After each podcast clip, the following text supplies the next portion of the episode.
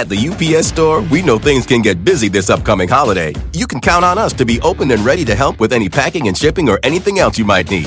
Is there anything you can't do? Um, actually, I don't have a good singing voice. the UPS. Nope. But our certified packing experts can pack and ship just about anything. At least that's good. The UPS store. Be unstoppable. Most locations are independently owned. Product services, pricing, and hours of operation may vary. See Center for details. Come in today to get your holiday goodies there on time.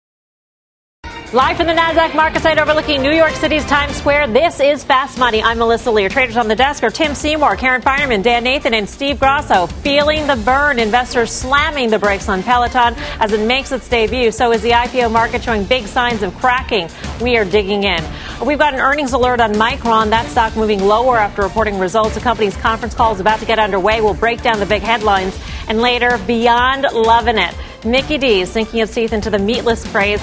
We'll have all the juicy details straight ahead. Oh, man. we begin. Like no, I wish I did. We begin with another tech wreck on Wall Street. The FANG stocks fumbling in today's session, adding to an already rough week. Facebook, Amazon, Netflix all posting big losses over the past few days. So is this FANG free fall going to start taking down the broader market? Tim. Well, you know, some of this FANG free fall is something I think we saw three to six months ago. Clearly, when you got some of the regulatory headlines on DOJ in June, you saw some big moves. Facebook and Google really had a tough time getting out of their own way. Amazon, which effectively got back up to uh, all time highs and has not exceeded that. So I'll let the chartists talk about that. But when you think about what the market has been doing for the last month and then the last four or five months, yes, we saw this interesting rotation into more cyclical stuff about a month ago. But really, the defensive rotation is something that's been alive and well for probably six to nine months, as evidenced by utilities. That is an environment where I don't think you can see FANG outperform. That's an environment where I think the multiples have finally caught up to a lot of these stocks. I know the multiple on Google, not so much. I know the Google on, face, on the, the multiple on Facebook, not so much. Uh, but I think again, you've got regulatory pressures on top of very high multiple stocks, and we could get into the fundamentals on, on Netflix. But you know, I- I'll leave that for somebody on top well. of that powerful rotation that you also brought up into value stocks. Right, into value. I actually think that Facebook and Google could be considered value. I think, you know, for a while they'll just sort of trade with the headlines on antitrust or, uh, but, but I think it's going to be another three and a half, four weeks before we see earnings. To me, that's what they're, that is the ballast for these stocks. If they return, you know, if they, if they continue their growth trajectory, then I think the stocks will be fine. Today, it actually, it was off a, it was off more closed. Uh, it didn't close in the high, but it didn't. It, you know, down less than half a percent. I like Google here. I, I like Facebook too, even though obviously bad headlines it could trade down.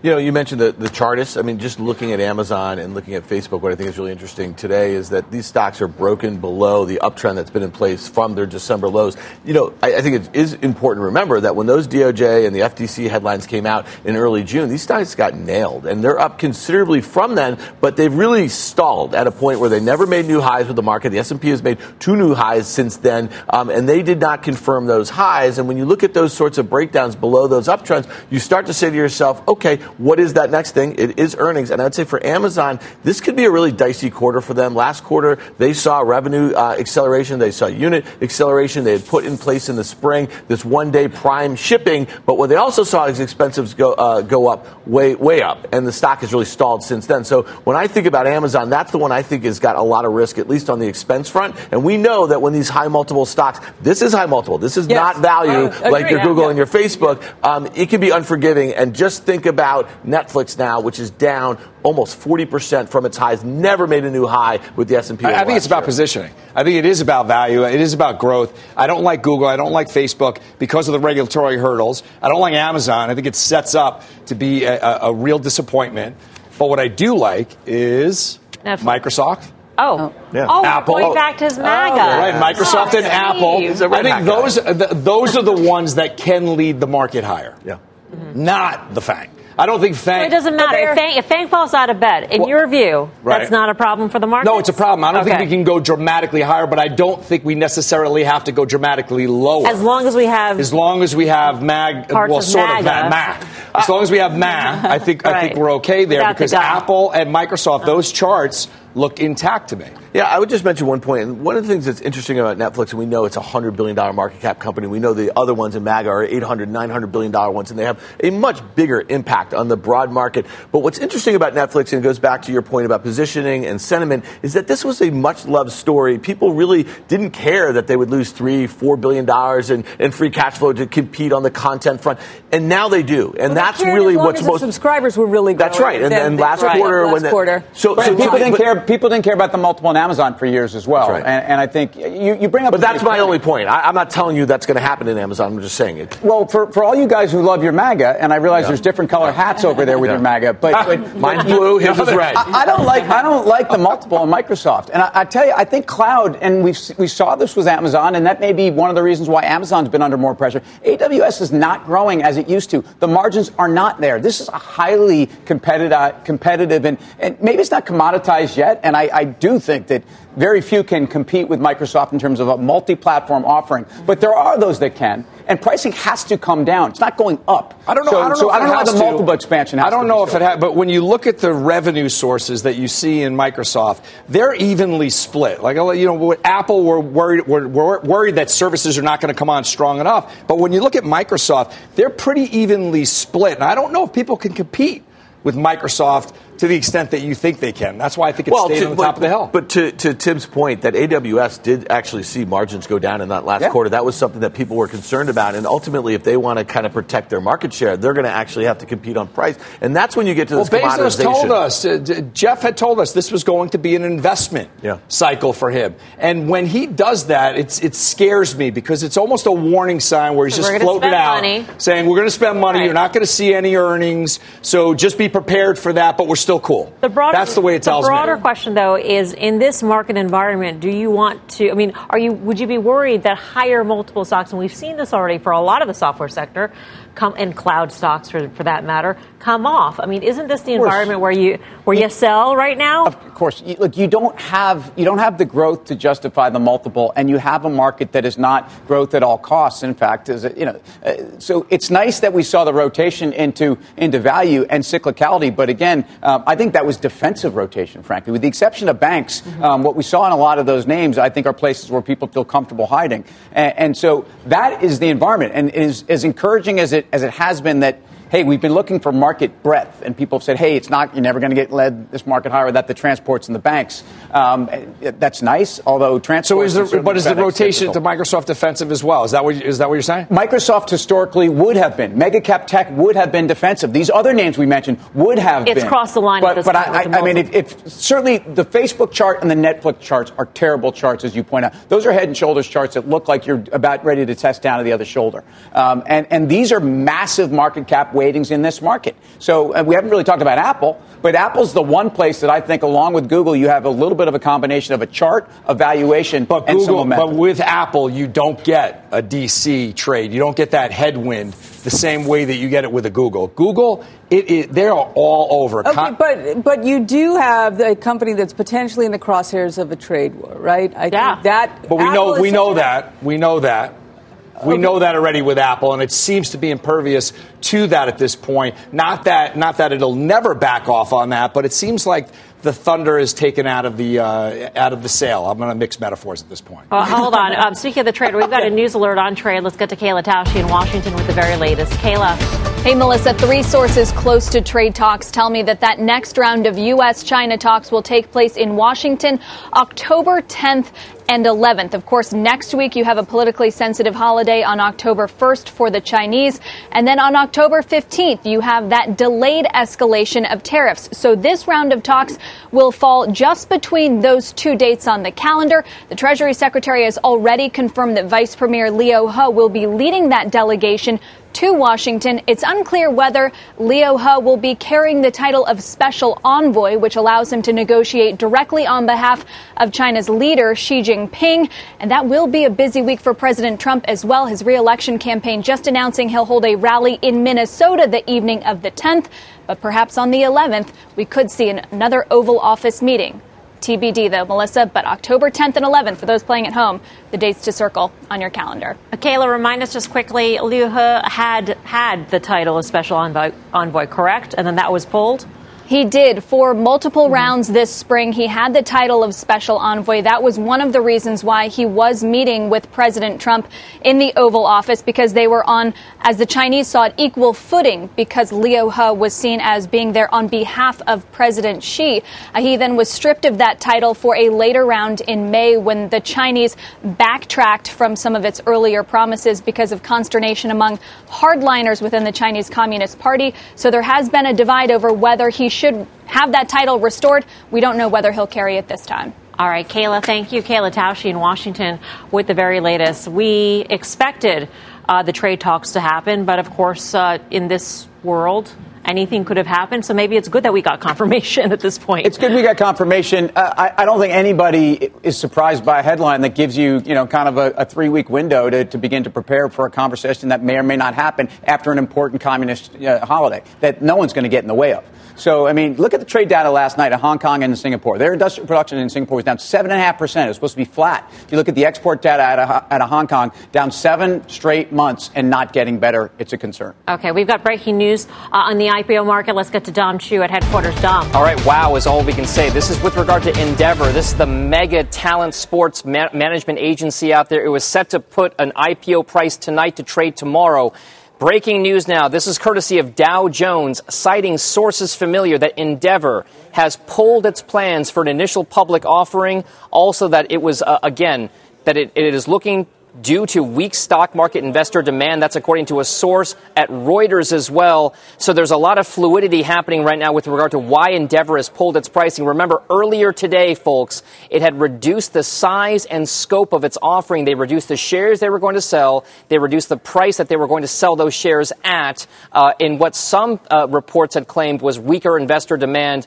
Uh, sources told us at CNBC that there were, were some good demand for those shares at prices lower than what the previous range was. But now it looks like, according to at least Dow Jones and Reuters sources both, saying that they have pulled the IPO due to weak stock market demand. Uh, this is, again, after it scaled back its offering, guys. We'll continue to monitor this. We'll kind of make some phone calls on our side here, but that's the reason why we're seeing this kind of news cross the wires. Melissa, I'll send things back over to you. Dom, just quickly, this, the language is important. So it is not just withdrawing it or delaying it. It is abandoning its IPO. Well, this is the, remember, this is no formal announcement from Endeavor or its underwriting mm-hmm. banks. This is source reporting from both the Wall Street Journal and Reuters saying that they are going to abandon their initial public offering following weak stock market return. There is no indication right now formally from the company with regard to whether or not those plans could be resurrected at some point in the coming days or weeks or when the IPO market starts to pick up again. We are going to make some phone calls on our end here, but when we hear back from those, we'll let you know. But that's the reason why this is, again, source reporting from those news outlets. This is not a confirmation by the company. That's important to note, guys. Right. Back over to you. Dom, thank you. Dom Chu. Um, so many questions surrounding this Endeavor deal. The first one is how do you get to the eve of your IPO and then realize at that point, after scaling back the IPO earlier in the day, that there is weak demand for this thing the night before. Well, I think uh, clearly Peloton did mm-hmm. not help, right? So just the sentiment. Right. I mean, last night it looked like Peloton actually would do okay. Maybe this morning actually was indicated at one point up, mm-hmm. right? It's closed down a lot. That clearly isn't good for them. I think that you know, we have a market that is sort of turned on money losing but growing entities, right? This one is sort of a difficult one. It's a mishmash of different businesses. They say it's impossible to replicate. That may be, but it's also very hard to value, and and it's losing a fair amount of money. I think there's such momentum when they start down this process. It takes so much energy to get an IPO done that. It's, I mean, you want to really get it across the finish line almost at any price, just to sell some and be public.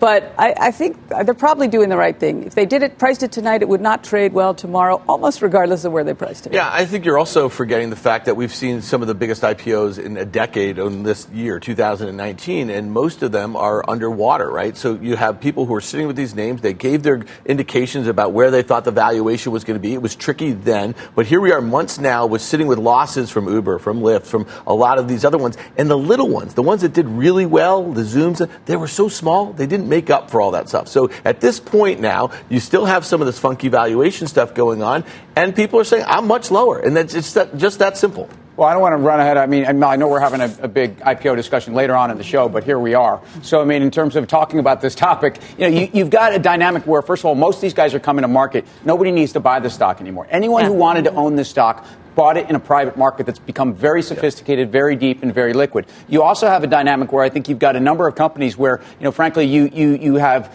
leadership issues, uh, and people have truly questioned whether uh, this is the right leader to take them to the next phase. They should have made these decisions before they went public in many cases because these are not startups. They're mature companies. Yeah. And, and, finally, you have the banks. I mean, think about Wall Street or whoever's doing this. I mean, you know, there's a total conflict between what the banks want and what the company wants, uh, and, or or what, and what the public wants. What the public wants, and and clearly you have CEOs and again leadership that want to get liquidity in their underlying business. So to, to answer the question, how can you get to the night before? Because no one wants to believe that you're you're running out of gas. No one wants to believe that this IPO market overall is. But it is atrocious. Everything the, you the night before, and it really speaks to the risk off trade that you see in the overall market. All the IPOs equ- equate to directly to risk off. It's funny because once once upon a time in this market, I'm talking once upon a time like a month ago or two months ago, um, you know, these IPOs were seen as sort of the idiosyncratic growth source in this market, and yeah. so people wanted to go value. Everyone wanted to believe but then they wanted a, the idiosyncratic growth as well. Right. And here we are, and they're like,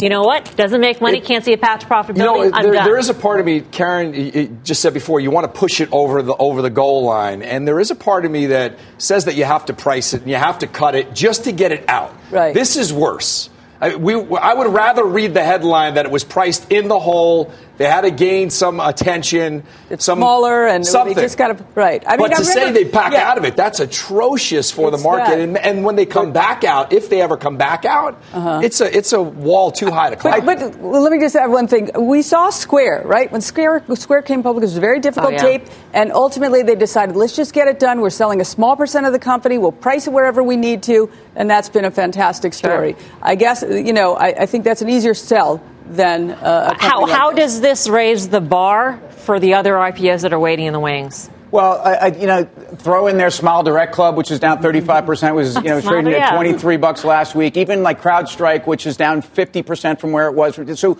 so the entire bar has changed, and, and the, I think you have to ask yourself what has changed. It's not just a market philosophy on looking for profitability. I mean, you could look at the, the high yield market that's having trouble getting deals done, the leveraged loan market that's starting to show mm-hmm. some cracks. So when the IPO market is caving in an environment where liquidity is alive and well, you know, I don't want to. I don't want to start to spook people for the overall market. Of course It has been, but I think you said, well, how does it raise the bar? I think it might lower the bar when you see someone cancel. Oh, I was thinking long- that the IPO, qual- the quality, quality of that IPO, IPO, has got to be much higher in order to actually or price, or price much lower. Yes, or right. price much lower, and sure. I think one of those has to give. But it's the value aspect where we start to see that rotation again kick into high gear, where people are grasping on, on value versus any type of growth, whether it's a unicorn or whether it's a large cap tech name. Well, to your point about Canary, I mean, WeWork will be a footnote for decades to come. You know, this may never trade in the public market. There may be bits and pieces of it that do. Um, but, you know, did they redefine. Dan, where's your the, office? What's that? Where's your office? Did they redefine a commercial real estate business? Yes. Were they very disruptive? Yes. Were they led by some very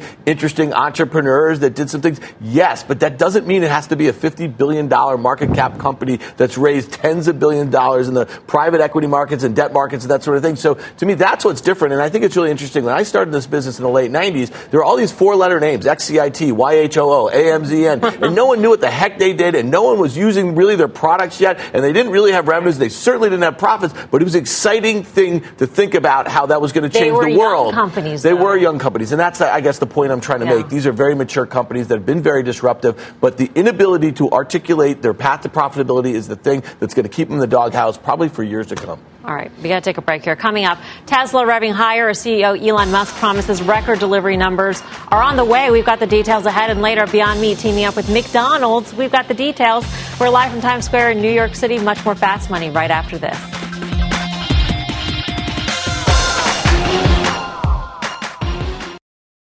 At the UPS store, we know things can get busy this upcoming holiday. You can count on us to be open and ready to help with any packing and shipping or anything else you might need.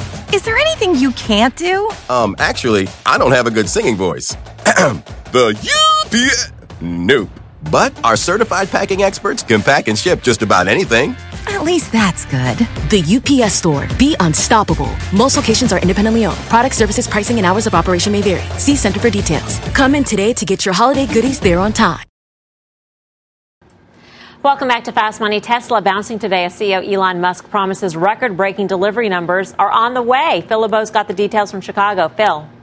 Melissa, this comes from a report that was in the website Electrek. They say that they have an internal employee email from Elon Musk where he says the company has a shot at delivering 100,000 vehicles in the third quarter. Now remember, Tesla reports Q3 deliveries next week. And as you take a look at their deliveries year to date at just over what, 158,000 vehicles, they have already guided to 360,000. So let's say that this report is accurate and that he says we've got a shot at 100,000 and they deliver 100,000. That would bring them up to about 260, meaning that if they can replicate 100,000, at least 100,000 in the fourth quarter, they would hit their guidance of delivering between 360 and 400,000 vehicles. Again, Tesla reports Q3 deliveries next week. And by the way, Melissa, 100,000 deliveries, that would be a record. The previous record was set last quarter when it was 95,000 vehicles.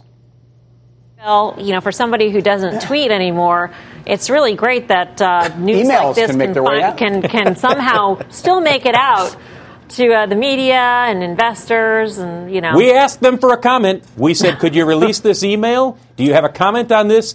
We heard crickets from the official I'm sure. uh, PR people at Tesla. All right, Phil, thank you. Phil LeBeau in Chicago. Uh, Wedbush coming out also saying uh, that they doubt that Elon Musk uh, and Tesla will actually hit the consensus numbers for deliveries when they report earnings. But here we are, up 6%. and, and down 27% year to date or thereabouts. But the tax credit, I think, goes away completely as of January 1st. So maybe there is a pull forward of people still. So it, trying to say maybe we're not doubting him completely on this point, maybe there is a pull forward that he sells a little bit more ahead of that tax credit going completely off. I'm not doubting him completely. Phil said next week they put out the numbers. Yeah, so the he first, should have a uh, pretty good sense, right? Pretty Which good. he's not supposed to release, by the way. That may I mean, be. That's yeah. never been his thing. But I mean, are, you know, is the keeping- CEO allowed to write an email to his staff?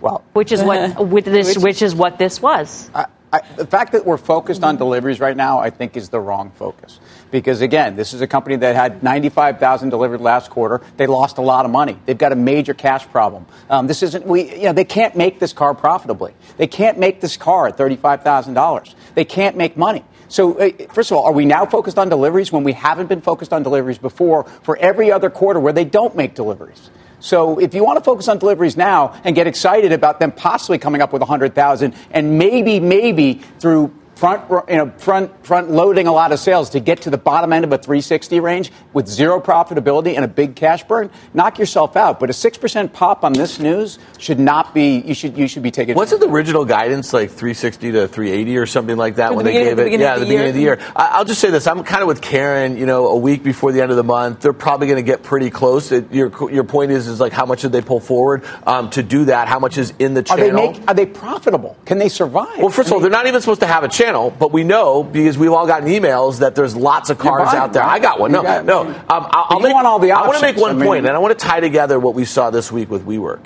Let me tell you something. If this guy is talking, if they come in at like 85,000 cars, Uh-huh. sooner or later, I, I I think that he runs the risk, even though he owns this board, of being removed from this company because at a certain point he What's owns. What's the trigger, though? He, what's the pain Yeah. point? Because Uh, for just WeWork, ridic- WeWork had an, a massive outside investor, even though even though Oh, you economically Corporate had, governance was the biggest issue why Adam Neumann's I know, not but- there. Okay, you don't think that people have massive issues in corporate governance with Elon Musk? I do. It's been, yeah, it- I do. I mean, it's, he, he's the, one of the biggest abusers in the entire public market. Why hasn't it happened already? I, I don't know. He's, if on, that's your he's point, on the but why hasn't it board. Uh, one of his big VCs on the board. Larry It's Ellison, not- his best buddies on the board. it His seems like brothers that's on the the last board. thing. triggers Yeah. for that examination. It seems like it's already prior. everything's been triggered already. Well, that you would think sometimes though, done. you know, when you take a few hits at something like this, we've seen now some big, big CEOs gone over some some issues like this. I'm just saying it, it, it opens the door By the way, for that it. should be a Well, they are positive for the public already. Yeah, So there's that difference. Yeah, that's true. We got a news alert here on Las Vegas Sands. Let's get back to Dom Chu with the details. Dom. All right, so Melissa, what we got are Las Vegas Sands shares spiking by about 4% on roughly 87,000 shares of aftermarket volume. This because there's an announcement saying that Las Vegas Sands is going to be the newest addition to the S&P 500. It will replace Nektar Therapeutics, which is now a $3 billion company, having lost about $6 billion worth of market value over the course of the past year. Las Vegas Sands goes into the S&P 500. For that reason, those shares are up about, again, 4.5%, 87,000 shares of pre-market volume. We'll keep an eye on the other shares. Nektar not really moving right now pre-market, but there have been just around, we'll call it 130,000 shares in the aftermarket session for Nektar, guys. Back over to you, Melissa. All right, Dom, thank you. Dom Chu back in the newsroom. Up next, we're keeping an eye on shares of Micron. That stock is under pressure after reporting results. We'll bring you the very latest, plus another crypto alert. We'll find out what brought down Bitcoin today. Stick around. Fast Money be right back. Investors pumping the brakes on Peloton. What the big drop means for the IPO market. Plus, McDonald's getting in on the fake meat craze. But will investors have the appetite? We're digging in when Fast Money returns. At the UPS store, we know things can get busy this upcoming holiday. You can count on us to be open and ready to help with any packing and shipping or anything else you might need. Is there anything you can't do? Um, actually, I don't have a good singing voice. the UPS. Nope. But our certified packing experts can pack and ship just about anything. At least that's good. The UPS store. Be unstoppable. Most locations are independently owned. Product services, pricing, and hours of operation may vary. See Center for details. Come in today to get your holiday goodies there on time. Earning your degree online doesn't mean you have to go about it alone. At Capella University, we're here to support you when you're ready. From enrollment counselors who get to know you and your goals, to academic coaches who can help you form a plan to stay on track. We care about your success and are dedicated to helping you pursue your goals. Going back to school is a big step, but having support at every step of your academic journey can make a big difference. Imagine your future differently at capella.edu.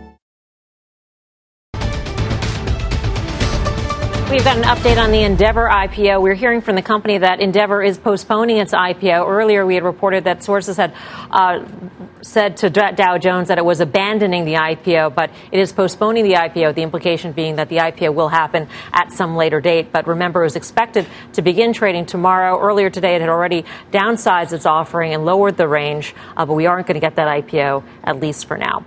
Moving on, recapping some earlier news out of D.C. that U.S. and China trade talks are now set to resume on October. October 10th and 11th. Our next guest, though, says do not hold your breath on a trade deal happening.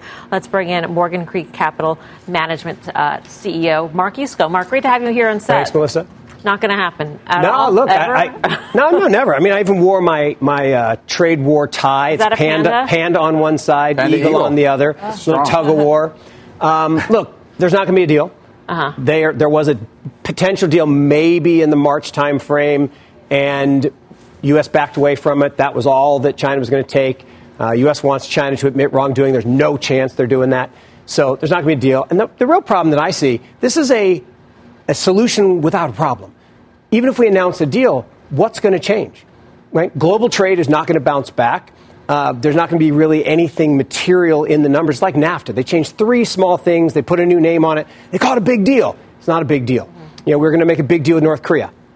Bupkers, nothing. We're going to make a big deal in the Middle East, nothing. So there's a lot of talk out of Washington, D.C., not a lot of action. So I think if people are betting that the market's going to rally on a trade deal, sure, they'll be short covering short term rally, couple days. But long term, the fundamentals. I love that I'm not the outcast anymore. You guys were all talking earlier about problems with growth and the Mark, FANG did you think you were an stocks and- outcast before? Come on, we never Always. made you think. Always. No, no, no. You didn't make me feel that way. But I just, I mean, there was a lot of bullishness, not here necessarily, but on the market overall. Yeah. Look, there's been a lot of ebullience, and uh, I just don't get it. You, you still, and, and fair warning, I mean, there, people out there might still think you're an outcast after we go over what you think the markets are worth right now. Because Yeah, you yeah. actually think Yeah. that they're overvalued and the markets Yeah. would have to fall about 49%. 49 to get to fair value. Outcast. Outcast. No, remember, remember, How when we you- were how do you get to that number? Well, again, we were together a year ago, right? Right. October a year ago, and you asked me what I thought of the market, and I thought it was 40%, need a 40% fall to get to fair value. Okay? We're about the same level. The problem is earnings are less good. Earnings have fallen dramatically in the past year. So now the PE ratio is higher, the valuation is higher, the Q ratio is higher. Every measure of valuation is much higher. We're 91% ish overvalued on a you know, number of indicators. That would take 49% to get to fair value. Mark, how, so going back to global trade, let's just say yeah. we get some sort of skinny deal that really is just focused yeah. on the trade deficit. And I think that is something that we should expect because it's really something that doesn't really take some substantive deal.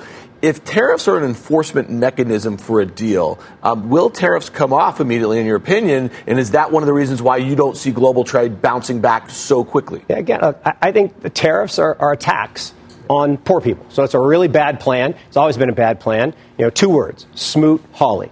Tariffs have never worked. They're not going to work this time. It's a bad idea. Should they come off? Absolutely, they should come off. They never should have gone on in the first place. The problem is we're still fighting a war in Washington that doesn't exist. It went away 20 years ago. 20 years ago, it was all about made in China, right? We outsourced labor and pollution to China. They sold us cheap goods, and everything that was bought was made in China. My friend's daughter said, I thought you said Santa Claus brings the price. I says, honey, he does. Why? They all say made in China. Okay? So now it's not about made in China, it's about made for China. China is going to be the greatest consumer market in history over the next 20 years. They know that? Oh, I absolutely know that. That's why they're spending on. No, do they know that? I mean, that's the they've been waiting for that to transpire, and it doesn't seem like that has transpired. Oh no, it is transpiring. They've taken 60 percent of their population out of abject poverty over the last 20 years. They've increased the standard of living. Go to Shanghai and see just the huge increase in population that is wealthy and middle class. The middle class is rising at an alarming pace, and all of this quality of life, the import numbers, you talked about the export numbers. They don't care about exporting anymore. It's all about importing. It's all about doing deals to grow consumer, technology, healthcare, consumer. The five biggest sectors over the last 50 years in the United States are going to be the five biggest sectors in China over the next 50. Mark, let me ask you. So you have this pretty dire, outcasty kind of uh, prediction. What is going to be the trigger, do you think, to get that rolling? well, again, rolling. I just said the market's overvalued. The market can stay overvalued can stay, a long time, and right. it has. Remember, a year ago I said it was 40% overvalued. Okay, it went down 20, and it was on its way to correcting. And the way I talked about it was, I said it would fall low single digits last year. It would probably fall double digits this year, a replay of 2001. And then it's 2020 that I'm worried about. That's when the debt bubble pops. Look, corporate debt in this country has doubled. When you say pops, what do you mean? Meaning pops. I mean, Enron, WorldCom, bankruptcies. But what triggers that, that bubble to well, pop? I mean, is it a recession? A recession. Growth. Yeah. Okay. Recession, decline in growth, decline in the export numbers, all the things that we're seeing. But right? last year, though, Mark, wasn't that bigger issue when rates were going higher, right? So refinancing all that corporate debt at much higher rates had the potential, even in, a, in a, just a smaller pullback in the economy. Now yeah. rates are much lower. Is that going to well, kind of put it off? basis points lower, and yeah. they're back where they were before they raised basis points. But my thing is, it's all about growth. And growth is gone. You're seeing it in the big growth names. You're seeing it in the big valuation drops. You're seeing it in IPOs being canceled. You're seeing it on the streets, right? You're seeing not as much traffic. You're seeing not as much tourism. Planes actually have room on them. So when growth slows, debt becomes less serviceable. And I think that's, that's where we're headed. So it doesn't have to be the big, bad, ugly 2008 recession. Remember 2001? First quarter was negative, second quarter was positive, third quarter was negative. Didn't even have two back to back negative quarters.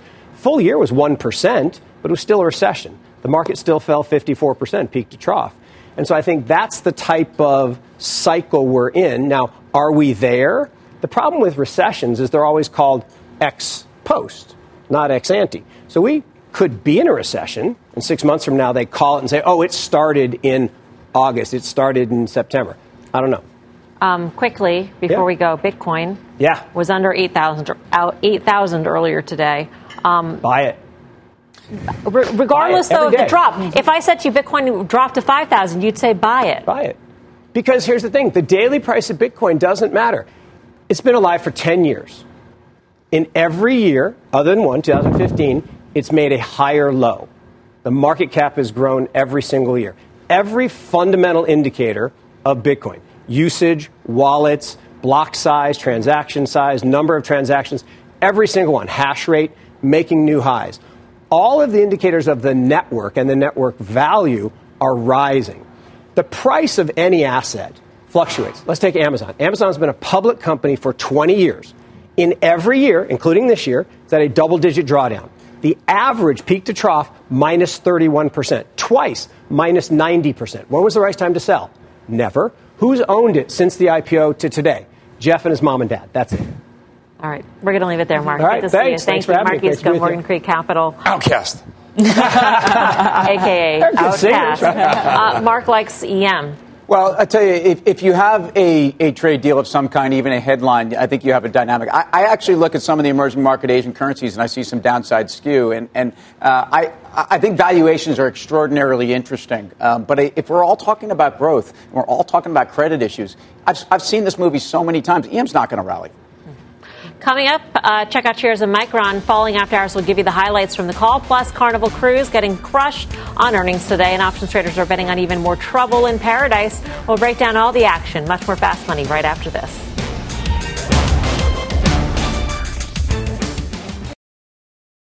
Welcome back to Fast Money. We've got an earnings alert on Micron. That stock is down in the after hour session. Josh Lipton has been in on the call in San Francisco. Hey, Josh.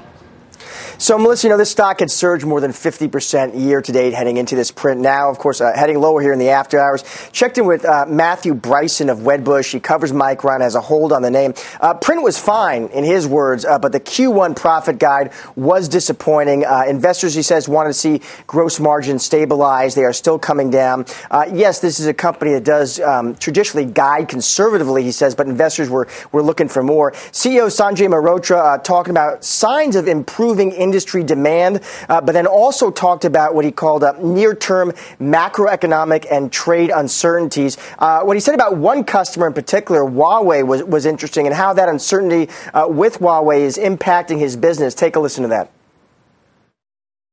We have applied for licenses with the Department of Commerce that would allow us to ship additional products, but there have been no decisions on licenses to date. We see ongoing uncertainty surrounding U.S.-China trade negotiations. If the entity list restrictions against Huawei continue and we are unable to get licenses, we could see a worsening decline in our sales to Huawei over the coming quarters. Uh, now, executives did talk about some of their end markets too. They talked about mobile. They said their company is still well positioned uh, to capitalize as 5G accelerates in 2020, but investors clearly not taking a lot of confidence in that. Uh, CEO uh, Sanjay Mehrotra will be on CNBC uh, tomorrow morning talking about this report, uh, the trends he's seeing in the macro and trade tension. So be sure to uh, stay tuned for that one. Guys, back to you. All right, Josh. Thanks. Josh Lipton in San Francisco. This is one you were watching yesterday, Dan. Yeah, so you know this one's interesting, right? So people are worried about that uh, uncertainty about trade, but really um, the gross margin um, decline. I think that's something that you know you'll see in this site in uncertain sort of market where their OEMs are just going to squeeze them a little bit, and that's what's probably going on right here. But to Josh's point, the stock was up 53, 4 percent into the print. It's rallied 20 percent in just the last month, so down six and a half percent. On murky guidance that could get better if there was a trade deal. The stock probably works back to those levels on anything. If you look at DRAM chart, NAND chart, they all ran up in 2018. Mm-hmm. So customers got ahead and bought DRAM, bought NAND when it was expensive, and then you see it fall off a cliff. It's, it's not about Huawei. This is about DRAM, this is about NAND, this is about supply, this is about demand. And I don't think any, anything is a tailwind right now for them. Do you think that uh, they'll all be down tomorrow, right? The whole sector will be down, but do you think the bar's then lowered? There are others who could oh, jump for over for the rest of earnings season. Yeah. Yeah, eventually. But if you if you truly look at, you saw NAND pop a little bit this year, and the stock Micron bounced, and then you see NAND flatten off, and DRAM is still in in the toilet. So the stock should actually be down there too, based on the fundamentals. You should not be buying the space. Period. I, I think we just needed to see confirmation that the recovery's begun, and this didn't give you that. And, and, I think a lot of people were waiting for that out of these guys, in addition to the gross margin Dan talked uh, We've seen this over the last couple months. We saw Broadcom give kind of guidance that was not particularly great, um, and that stock has kind of been stuck. If you look at Intel, has given some murky guidance that was a couple months ago, but that stock is stuck in its 18-month range. Um, interestingly, I think the one you want to watch here is Texas Instruments. They're the one who's been telling us um, throughout this year where they are in the downturn of the cycle, and I think a lot of investors think they're probably one or at most two They've quarters been very sober. from the end Yeah. of this downturn. Um, you know, that thing broke out above 120, and I think you could probably trade it on the long side against 120. But if they guide down, the whole space is going down um, because it just, you know, I mean, I think to Steve's point, I think there was a lot of double ordering in front of what could have been these later tariffs Right. this year. Okay. Up next, more on the big news we brought you at the top of the hour. Endeavor postponing its IPO. We have the full details when we come right back.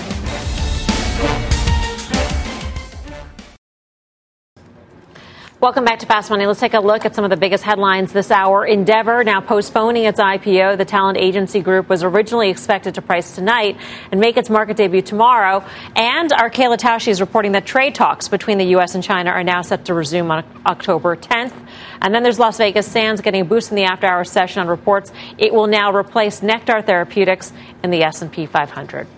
All right, topping the tape today, Beyond Meat, McDonald's announcing it will be testing a PLT, plant lettuce tomato burger, at 28 restaurants in Canada over the next 12 weeks. They will use Beyond's line, a product in the new sandwich. The stock popped 11% on the day. PLT. Do you think they'll call it McPlant? I, I don't know. I mean, Plant burger? Well, look for for McDonald's, who has slowly in the last couple of years gone from being outcast Mm-hmm. to actually being somewhat cool. I know this is kind of crazy. Apparently, Dan's going there late night and eating. um, it, it, I, I think this is a great move, and I think it, it just affirms that they're, relevant again. They are in the mix, and, and this is this makes a lot of sense for them. I mean, there are plenty of people going to McDonald's who look for healthy options. Like Steve, you go in there and get the artisan chicken Artisan sandwich. chicken sandwich. you know, Grilled which chicken is sandwich. What makes it? But I think, healthy but I think it is. It's, it stands to the point where you, they're going to start doing some testing here to see what type of demand there really is. And and uh, the uh, the CEO was on today, and he mentioned: is it people moving away from meat? Or people coming directly in that, that don't go to Is McDonald's that now are going for plant based. And I think that's going to be the fascinating data points that we see out of this. Would you go? I, I not wouldn't, I wouldn't buy alt meat. Okay. I wouldn't so buy an alt meat anything at this point. Why is that? Uh-huh. I don't, I'm not convinced it's healthier. Loaded sodium, loaded Listen, fat. I think it's a pretty lousy thing that the McDonald's people did to our friends up north. I mean, literally, like, listen, you guys try this crap out. We'll see how it goes. may- maybe we bring it down a real here. because Tim Hortons did that with Beyond Meat. I- they, they did that All right. whole sort of rollout also. They're more open-minded north of the border. Meat. Well, Yeah, I- I just yeah. wanna gotta let these guys go. though. We were, we were talking. It's a nice thing we're doing. A couple monster stocks that have started to roll over that broke these uptrends that have been really steady. Like literally, you know, like McDonald's literally earlier this year was trading 170, got to 220. It has broken that uptrend. Um, and, you know, we're starting to see this from some mega cap stocks. And I mean, these are the sorts of things you want to kind of keep an eye on as the market has stalled a little bit because uh, I, I don't know. I mean, the, that uptrend is broken. Well, I, I. I look at the same chart, and and I, I think that the stock is pausing after a ferocious run. I mean, I, it, you know, it's not a surprise it's going to consolidate around 210. So I'm not sure it's broken. All right. Up next, shares of Carnival hitting some rough waters Oh. in today's session. The options market's betting on more choppy waters ahead. We'll break down the action. And there's a look at the Cramer Cam. Jim is talking Peloton's rough ride and how to trade it. That is ride. coming up on Mad Money at the top of the hour. We're live at the NASDAQ in Times Square. Much more fast money still ahead.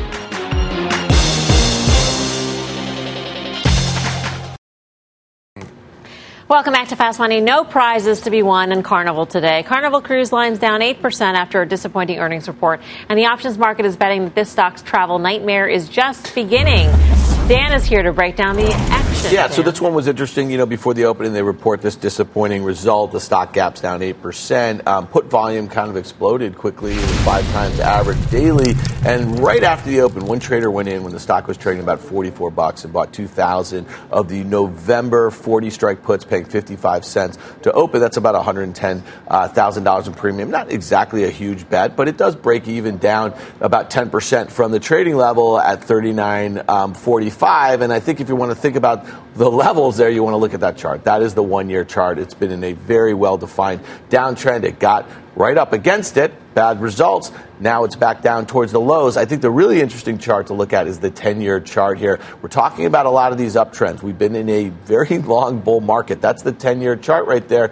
This break puts it below that uptrend that's been in place, you know, since the lows in the financial crisis. So these are the sorts of things I'm just saying. Every segment, I think I brought one of these up. I think they're important to keep an eye on because the technicals sometimes are telling you something about what might be happening in the fundamentals later on. You know what, what I think is funny though is I would not put this onto Norwegian Cruise Line or Royal. The charts are different. Different. Royal is up 10% year to date. Norwegian is up 20% year to date. They got ahead of their fuel sulfur emissions Seems like Carnival did not get ahead of that, and their sourcing is done here, where the consumer is in a much better place than in Europe. Yeah, I, I, would agree with that. I, I, don't think it's a joyride at Carnival. I, I think yeah. you have a dynamic here where they, they put their yield down. They guided down on yield. They also they have a they have a terrible European business. They have more exposure to Europe. They have more exposure to hardware, um, and that's something that I think is plaguing this company, unlike some of the peers. Even though discretionary should be under pressure of everything we doom and gloomed about earlier in this show. Right. Carnival's going to suffer. Travel should be under Carnival's going to suffer. Yeah. Are you concerned yeah. about your airlines? I am. Stocks? I am concerned about the airlines. Uh, you know, I still think they're cheap, but I can't pretend that they're immune. They're not. They're certainly not immune. So uh, it doesn't thrill me. Yeah. Are you worried about your airline holdings? I tell you, I'm, I'm really not. Um, I, I think airlines will quickly catch up in a downward move in the economy. Right now, I think they're so much better run than they have, and I think they have re-rated. I, I, I stay here. I like the valuations. Outcast. What? what? What'd you say? That's the new thing. Outcast. God. Andre 3000. for, for more options Andre. action, check out the full show tomorrow, 5.30 p.m. Eastern Time. Up next, final trades.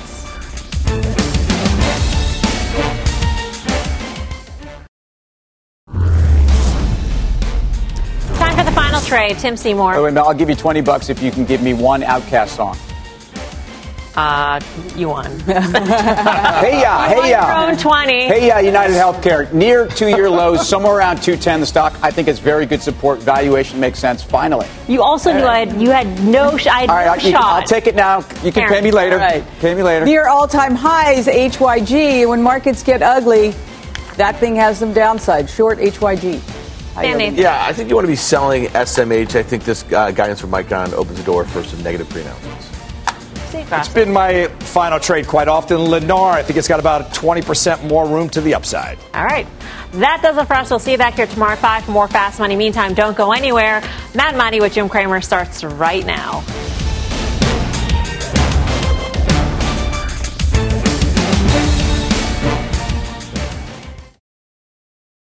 Earning your degree online doesn't mean you have to go about it alone. At Capella University, we're here to support you when you're ready. From enrollment counselors who get to know you and your goals, to academic coaches who can help you form a plan to stay on track. We care about your success and are dedicated to helping you pursue your goals. Going back to school is a big step, but having support at every step of your academic journey can make a big difference. Imagine your future differently at capella.edu.